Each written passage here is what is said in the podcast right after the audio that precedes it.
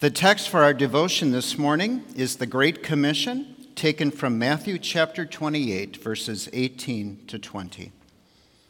Then Jesus came to them and said, All authority in heaven and on earth has been given to me.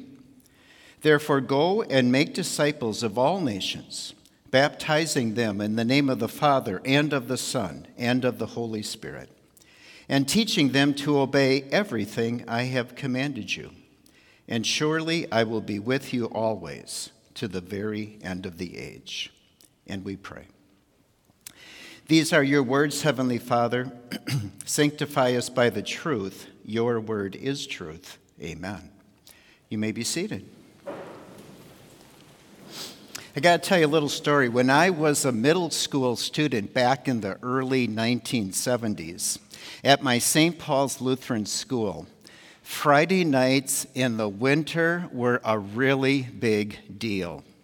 You see, Friday nights from December to early February were reserved for grade school basketball. And this was really something amazing for a young boy. Imagine this two schools getting together to play a, a game of basketball we even had uniforms in our own distinct brand. We had coaches, referees. They even kept score on a scoreboard in, in the time. Uh, we would even take away trips on packed buses. Gyms of spectators, concession stands, and cheerleaders.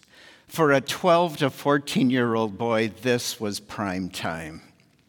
And did I say cheerleaders? We even had Pep fests on the Friday afternoons of the games. Imagine that. Now, you may or may not know much about grade school cheers, but they can be rather corny. Now, one thing though is they do that earworm thing on you and they can kind of stick in your head to the fact that I still remember one of them today. It went something like this. Are you ready? V I C T O R Y, that's our St. Paul's battle cry. La di da, we St. Paul's are the best. La di da, we're better than all the rest. La di da, we St. Paul's are the best. La di da, la di da, la di da.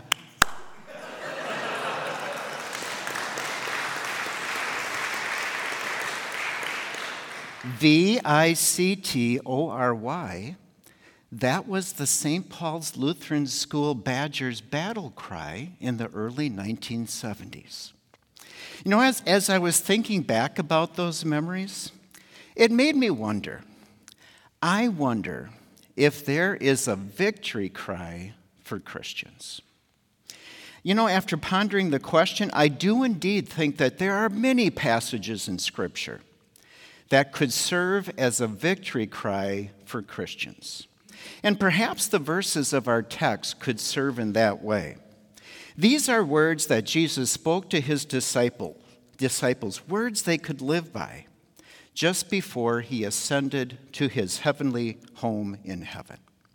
To paraphrase our text, the victory cry might go something like this Go with joy, fight the devil, and win because of Jesus verses 18 and 19. Jesus came to them and said, All authority in heaven and on earth has been given to me.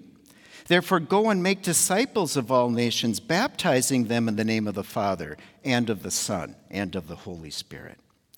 Now, notice first that in these verses, Jesus identifies himself. He says, All authority in heaven and on earth, disciples, followers of Jesus, has been given to me. I'm not just a human.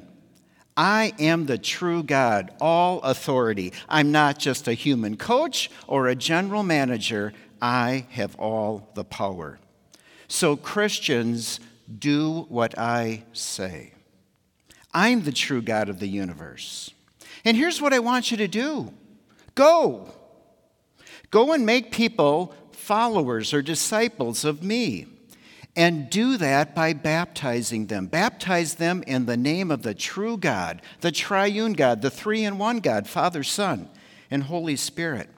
That baptizing is a sacrament in which Jesus uses an earthly element, in this case, water, the washing of water, connected with his word to forgive us our sins. So go and do this.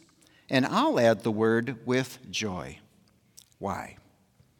Because the spiritual story of Christians is one of joy. All of us, because of our sinful nature, quite frankly, should be dead. But because of Jesus, we get life. We've been committing sins since before, since the time we were conceived. We've been committing sins since before we can even remember. We've been committing, we'll be committing sins in the future. Matter of fact, even when we try, our human efforts stop short or fail to stop sinning. So the Bible says that you have to be perfect to get to heaven. And the wages of sin is death. So, quite frankly, we're dead. But because of God's plan for us, through the perfect life of His Son in our place, through the suffering and death that He suffered in our place, and by His death and then his resurrection to prove his victory over sin and death and the devil. That means that by believing in him, we too get to live. We were going to hell, but now we get heaven. So go with joy. Second word, fight. That uh, first part of verse 20. Jesus told his disciples to go and to teach people to do to obey everything I have commanded you. Everything, everything. That certainly means for Christians to be thoroughly instructed in the teachings of God's Word in the Bible. And that includes teaching what His Word tells us to do and not to do. Jesus is warning his, his disciples that it's not going to be easy. The opponent who stands against us wants to prevent us from obeying God's will. We're going to have to fight, Christians. That's so true for us. And keep in mind that we're not just fighting humans. The Bible says the fight is not against flesh and blood. Instead, we're fighting against the lies and the untruth spread by the devil himself who's seeking to cause us to doubt God's will for us. Basically, the fight for us Christians is to make sure that God remains God.